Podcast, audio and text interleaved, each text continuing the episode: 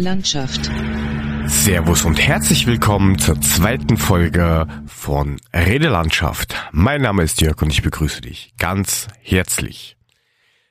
Eigentlich wollte ich in der zweiten Folge über die Netflix-Serie Seven Days Out sprechen. Ich muss aber zu meiner Schande gestehen, ich habe es nicht geschafft, diese Serie irgendwie fertig zu schauen, weil es doch sehr, sehr mühsam wird. Deshalb habe ich mir gedacht, ich spreche einfach ein wenig über das Thema Fotografie, was der Unterschied zwischen Fotografieren und Knipsen ist und warum ein Küchengerät damit was zu tun hat. Jeder von uns kennt das, jeder von uns macht irgendwie tausende von Fotos, speichert die irgendwo. Und irgendwann kommt der Zeitpunkt, wo man sie irgendwelchen Freunden, Familienmitgliedern oder Bekannten zeigt. Und dann kommt es durchaus vor, dass bei dem ein oder anderen Urlaubsfoto zum Beispiel wer sagt, wow, das ist ein wirklich schönes Foto. Natürlich freut man sich. Wenn man allerdings dann noch diesen Spruch nachbekommt mit, aber klar, wenn ich so ein teures Gerät habe, dann können da nur ganz tolle Fotos bei rauskommen.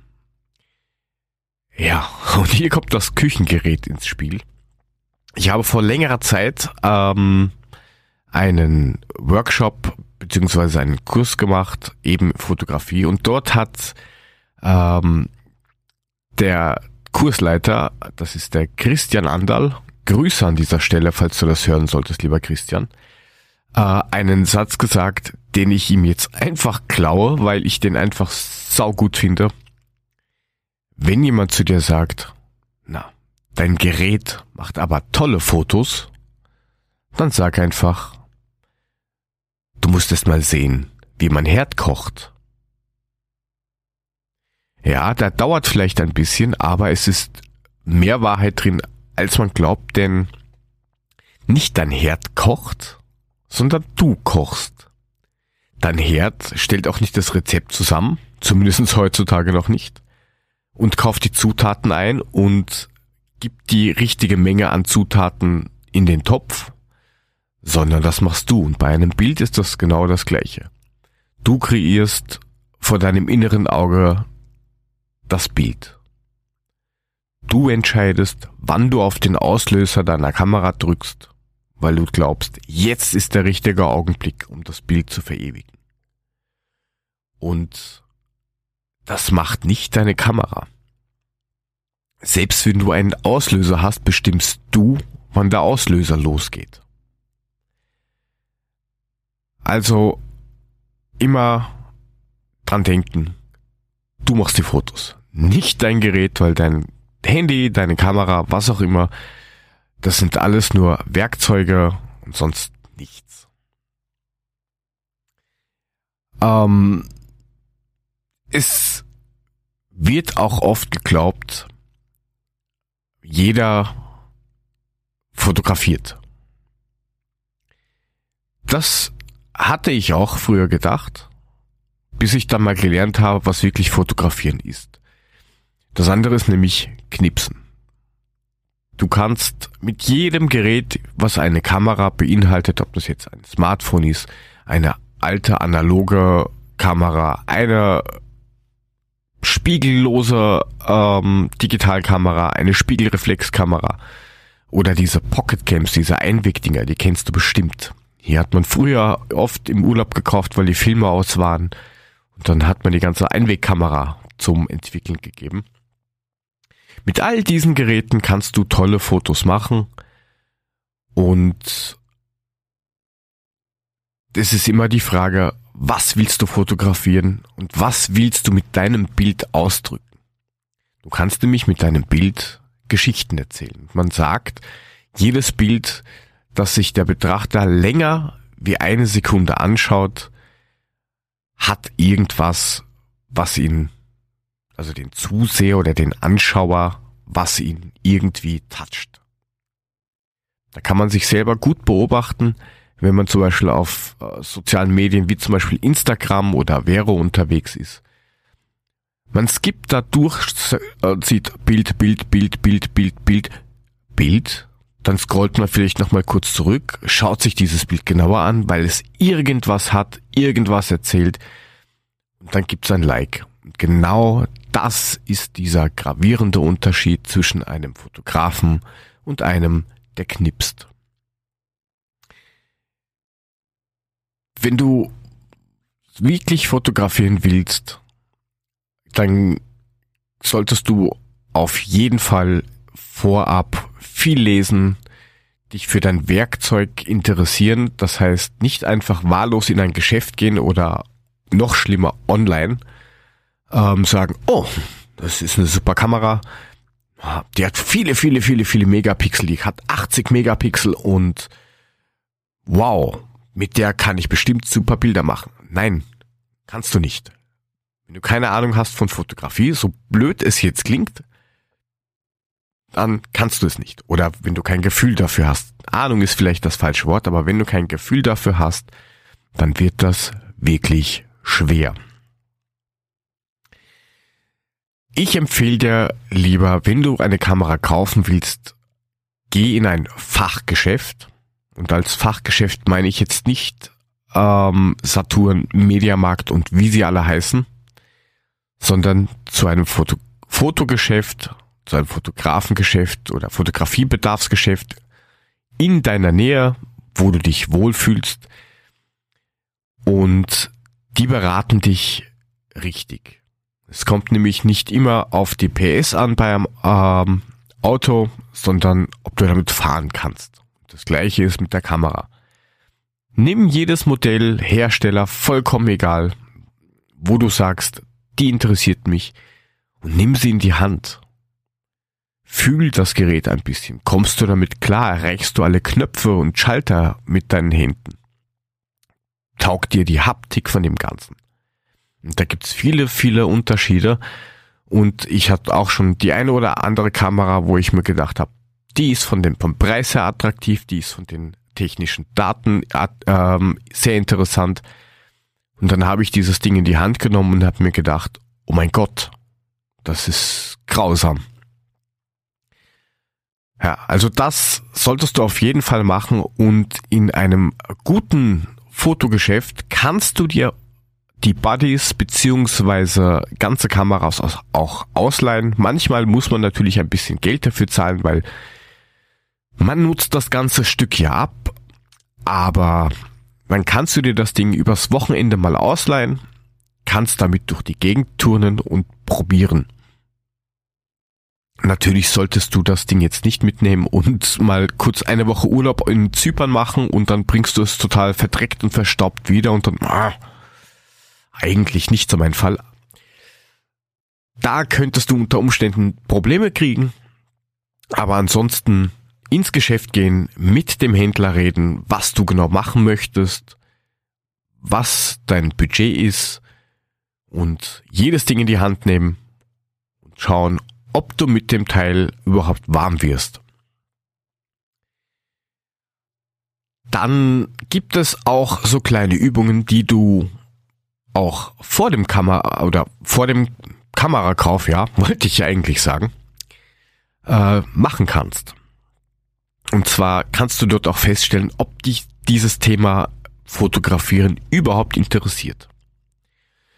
Jeder von uns hat so ziemlich jeden Tag den gleichen Weg. Ob es in die Arbeit ist, zum Einkaufen, zum Kinderholen, dann den Müll rausbringen, ihn zu Wohnbauten, die einen gemeinsamen äh, Müllplatz quasi haben, wo die Mülltonnen stehen.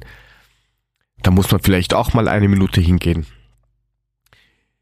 Und wenn man da seine Kamera, in dem Fall recht, ein normales Smartphone mit hat und ein bisschen die Gegend beobachtet, dann glaubt man gar nicht, wie viele Sachen einem bewusst auffallen. Oder besser gesagt, die dir unbewusst nie auffallen. Denn du hast ähm, in der Regel, wenn du irgendwo hingehst, du hast deine Range, du gehst nur deinen Weg lang und hast deine Range, in der du schaust.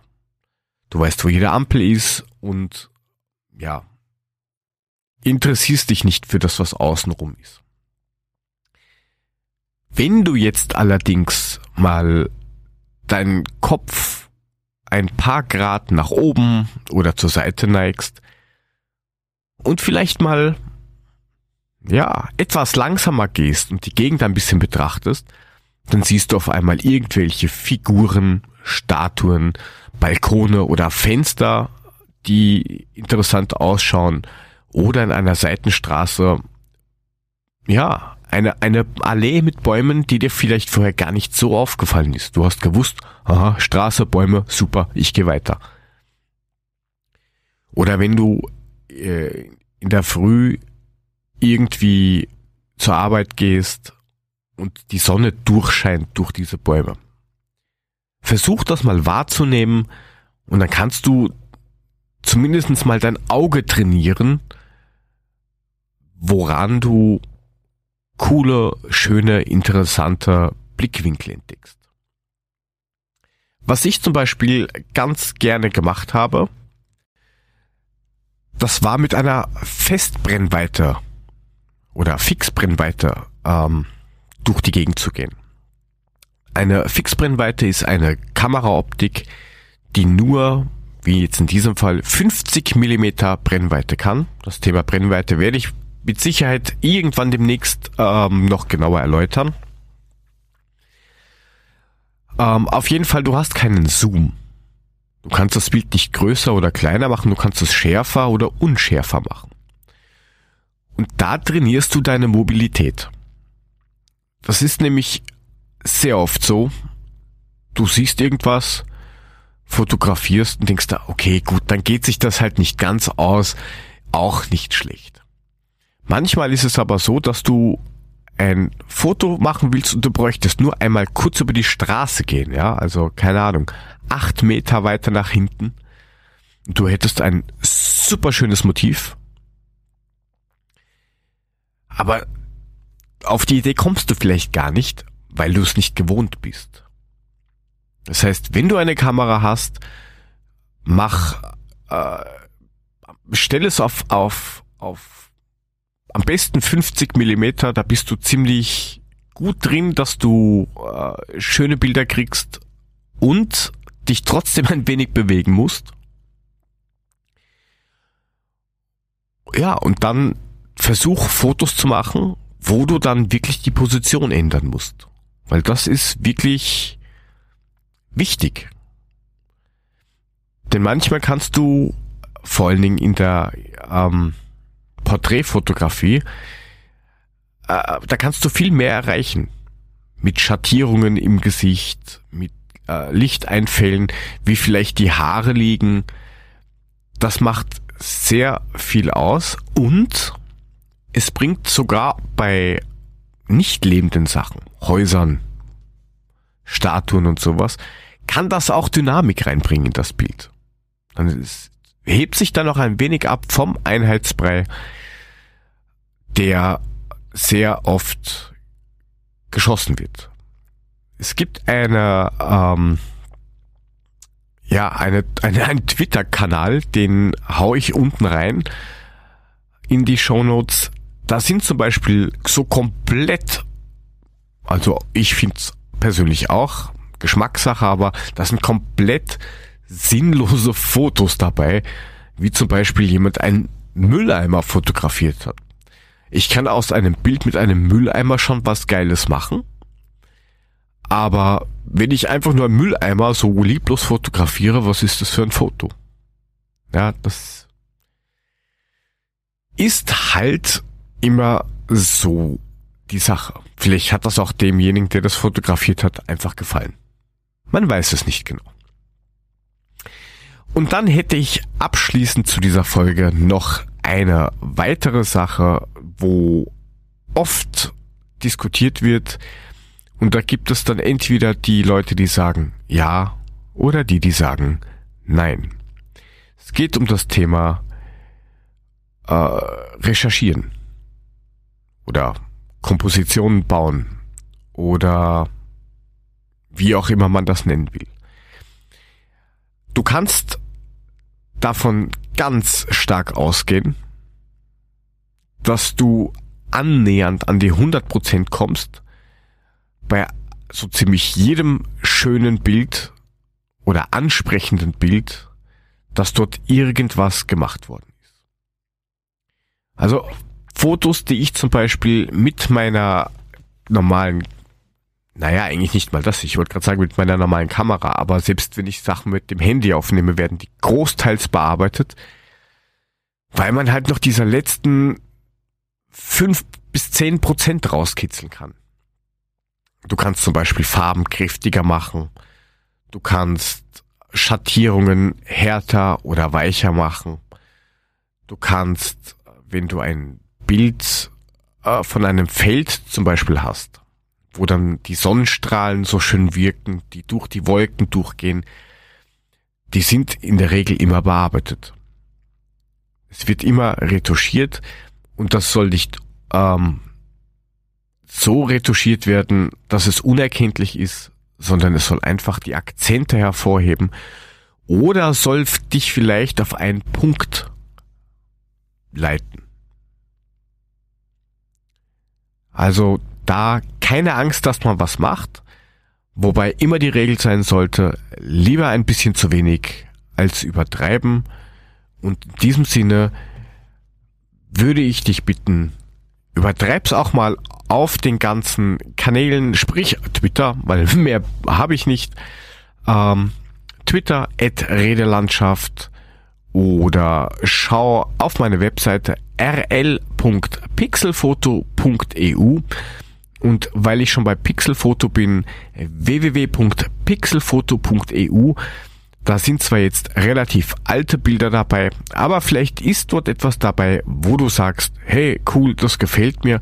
Dann kannst du mich auch gerne fragen, wie ich vielleicht dieses Foto gemacht habe oder was du auch machen könntest. Du könntest mir zum Beispiel ein Foto schicken, wo du sagst, du verzweifelst dran. Dann können wir schauen, vielleicht können wir irgendwas noch rauskitzeln aus dem Bild. Mal sehen. Ansonsten schreib Rezension auf iTunes oder Spotify oder wo auch immer. Empfehle diesen Podcast weiter und wir hören uns demnächst wieder in diesem Theater. Vielen Dank, dass du zugehört hast. Bis zum nächsten Mal. Ciao.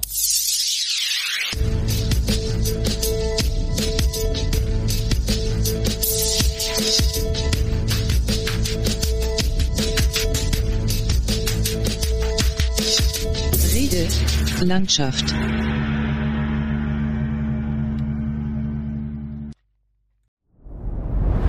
Dir hat dieser Podcast gefallen? Dann klicke jetzt auf Abonnieren und empfehle ihn weiter. Bleib immer auf dem Laufenden und folge uns bei Twitter, Instagram und Facebook. Mehr Podcasts findest du auf meinpodcast.de.